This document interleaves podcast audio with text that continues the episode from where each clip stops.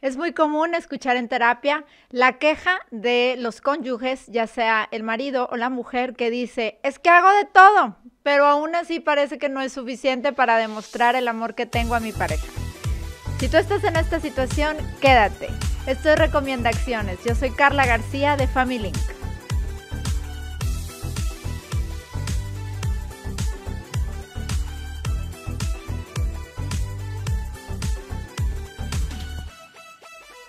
Es muy común escuchar quejas en terapia de ambos cónyuges y quizás también te puedas sentir identificado. A veces llega el esposo diciéndonos, me esfuerzo muchísimo, trabajo demasiado por demostrar todo el cariño a mi familia y sobre todo a mi esposa, pero aún así se queja.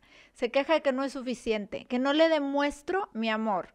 O bien a veces dice, oye, me involucré en tareas de la casa, le ayudé con algo que ella necesitaba, me encargué de los niños para que tuviera un rato para hacer cosas ella sola y aún así se queja, dice que no la amo, que no la quiero. Por el contrario, las mujeres a veces nos dicen historias como, le regalé a mi marido una cartera, un cinto nuevo y pues es para demostrarle mi afecto, pero él ni se lo pone, lo tiene ahí guardado en un cajón.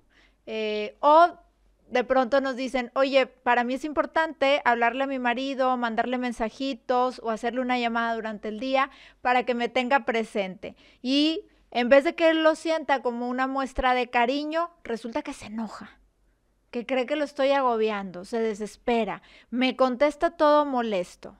Y entonces es una frustración total de la pareja porque están buscando maneras, están buscando la forma de demostrarse que se quieren, pero pareciera que su pareja no lo identifica así. Y es que pareciera como si yo hablo español y mi pareja chino y por más que yo le quiero explicar en español algo, lo que estoy sintiendo, lo que quiero, que comprenda que lo amo, pues él, como habla chino, realmente no comprende lo que le estoy diciendo. A esto le llamamos los lenguajes del amor. Y existen 5 diferentes lenguajes del amor. Es importante que los conozcamos porque generalmente buscamos nosotros demostrar nuestro cariño, demostrar nuestro afecto y nuestro amor de la manera en que nosotros esperamos recibirlo. Y estos lenguajes podrían ser muy diferentes. Vamos a poner un gráfico para platicar un poquito de cada uno de estos lenguajes y por ahí seguramente vas a sentirte identificado con alguno. El primero son las palabras de afirmación. Para estas personas es importante recibir cumplidos, escuchar un te amo y que los reconozcan por sobre los demás. Demostrar ese aprecio a través de las palabras. Si tu pareja tiene este lenguaje, es importante que le hagas cumplidos muy seguido durante el día. Y eso va a llenar ese tanque de la conexión emocional. El segundo lenguaje es el tiempo de calidad. Para estas personas es importante recibir atención por encima de los demás, sin estar compitiendo con otras actividades o personas. El tiempo a uno es súper importante sin que existan distracciones como la tele, el celular, los amigos, etc. Si tú le cancelas una cita a una persona que tiene este lenguaje del amor, anteponiendo otra cosa antes que ellos, es como lo peor que le puedes hacer. Si tu pareja tiene este lenguaje del amor, el saber escuchar, hacer contacto visual mientras están platicando, pasar tiempo con ellos en vez de estar en la oficina, con tus amistades, distraído en el celular, la tele, etc., es lo que tú puedes hacer. Y si tú te llegas a sentir abrumado porque de alguna manera no puedes estar todo el tiempo al lado de tu pareja brindándole ese tiempo, mi consejo sería, pregúntales ¿qué es lo que les gustaría que hicieras con él o con ella? Agéndalo. No asumas lo que a él o a ella le gusta hacer. Es mejor preguntar, es mejor hacer una cita, tener una fecha y entonces cumplirla. De esta manera estás dando en el clavo, estás pasando un tiempo de calidad con tu pareja, pero de una manera estructurada. Así le estás haciendo sentir que es importante, estás llenando este tanque emocional con él o con ella, pero bajo un marco de orden, porque tampoco es posible que estén todo el tiempo juntos. El tercer lenguaje son los regalos.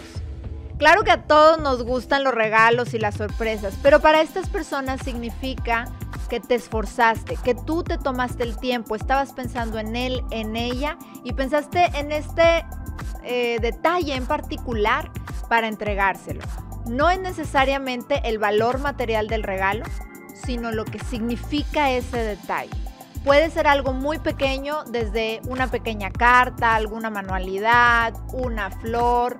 En realidad no importa. Para ellos lo significativo es que te acuerdas de ellos y lo que estás entregando. Olvidar un aniversario podría ser de las peores cosas que le puedes hacer a estas personas. Si tu pareja tiene este lenguaje, intenta tener detalles durante el día con él o con ella. Como decíamos en los ejemplos, pueden ser cosas tan sencillas como una carta, flores, realmente puede ser cualquier detalle. No es lo que cuesta, sino que piensas en él o en ella y el tiempo que invertiste para realizar este pequeño presente. El cuarto lenguaje son los actos de servicio. Las personas que manejan este lenguaje del amor significa muchísimo que les ayudes en ocupaciones de la casa, que hagas alguna vuelta o mandado que sería responsabilidad de él o de ella, pero tú te ofrezcas a realizarlo. Hay cosas tan sencillas como sacar la basura, si es que esta era una obligación que tiene tu pareja, recoger la ropa de la tintorería, hacer alguna compra que era necesaria para la familia, o bien incluso hasta recoger a los niños de alguna clase extracurricular o de la escuela, ofrecerte para ir al banco, etc. De las peores cosas que puedes hacer con las personas que manejan este lenguaje es romper un trato o ser flojo y no ofrecerte a hacer nada. Si tu pareja maneja este lenguaje, es importante que tú te ofrezcas de vez en cuando a realizar algunas de estas responsabilidades que le corresponden. Por último, el quinto lenguaje del amor es el contacto físico. Y con esto no nos estamos refiriendo necesariamente a un encuentro sexual. Estamos hablando de cualquier muestra de cariño que se haga con nuestro tacto. Abrazos, tomarnos de las manos, acurrucarnos. En sí, la presencia física es lo crucial. Para una persona que maneja este lenguaje, rechazarlos o tener algún abuso con ellos es lo más destructivo que puede existir. Y si tu pareja maneja este lenguaje, será muy importante que manejes estos encuentros piel a piel, aunque sea con detalles tan sencillos como un beso, tomar las manos durante el día, para llenar este tanque de conexión emocional con él o ella. Todas las personas generalmente manejamos un lenguaje de estos como el primordial y a veces podría estar dividido entre 1 y 2. El por qué es importante conocer esto es porque te permite a ti conocerte, saber cuál es la mejor manera para que te muestren el cariño y el afecto, pero también te permite conocer a tu pareja y que pueda ser mucho más asertivo a la hora de querer demostrarle su cariño. Aquí te dejo las 3 recomendaciones que tienen que ver con este tema de los lenguajes del amor. Necesitan platicar en pareja y la primera actividad sería que cada uno pensara en su infancia y cómo era importante para ustedes sentirse queridos y amados por sus padres cuando eran pequeños. Esto les va a dar un norte muy importante de que quizás ese sea su lenguaje del amor primordial. La segunda recomendación es que piensen y platiquen de cuál es su primer instinto cuando ustedes quieren demostrar el cariño y el afecto a otra persona. Tu primera reacción, lo que se te viene a la mente. Si a mí se me viene a la mente hacerle una carta, pues quiere decir que a mí me gusta que me demuestren el cariño con algún detalle, con algún obsequio. Si por el contrario yo pensara que mi primer instinto para demostrar el cariño hacia mi pareja es que tengamos una cita para platicar, para tener un momento de interacción, pues ya sé que por ahí algo importante para mí son los tiempos de calidad. Estos son algunos ejemplos. Lo importante es que lo hagan ustedes, que lo piensen y que lo conversen, para que les vaya dando una idea de cuáles son sus lenguajes primordiales y esto también ayude a que tu pareja se pueda conectar mucho mejor contigo y ser más asertivo en cómo te demuestra ese afecto. La tercera recomendación sería que reflexiones en los momentos en que te has sentido más dolido o más herido en alguna situación que haya ocurrido con tu pareja. Eso también te va a dar un norte acerca de cuál sería tu lenguaje del amor primordial.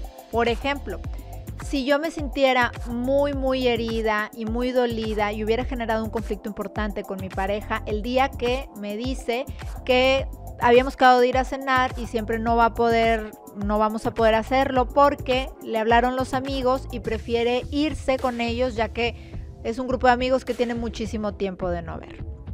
Entonces ahí estamos hablando que ese pasar tiempo de calidad es algo muy importante para mí, y el cancelar esa cita y ese tiempo conmigo, el que haya puesto a los amigos antes de mí, es algo sumamente doloroso. Nos da por ahí un norte de nuestros lenguajes del amor primordiales. Es importante que lo platiquen. ¿Para qué? Pues para que no se hieran más entre ustedes, para que no tengan este tipo de acciones que pudieran ser muy dolorosas para su pareja y conocerse mejor. Y para cerrar, hay un cuestionario que puedes tú completar junto con tu pareja y que los puede ayudar a que conozcan ese lenguaje del amor. Te invito a que escribas un correo a hola@familylink.mx preguntando por el cuestionario de los lenguajes del amor. De manera gratuita vamos a hacértelo llegar para que tú y tu pareja puedan tener esta interacción y seguir platicando de este tema, conocerse mejor y mejorar su relación. Yo soy Carla García de FamilyLink y te espero en nuestra próxima edición.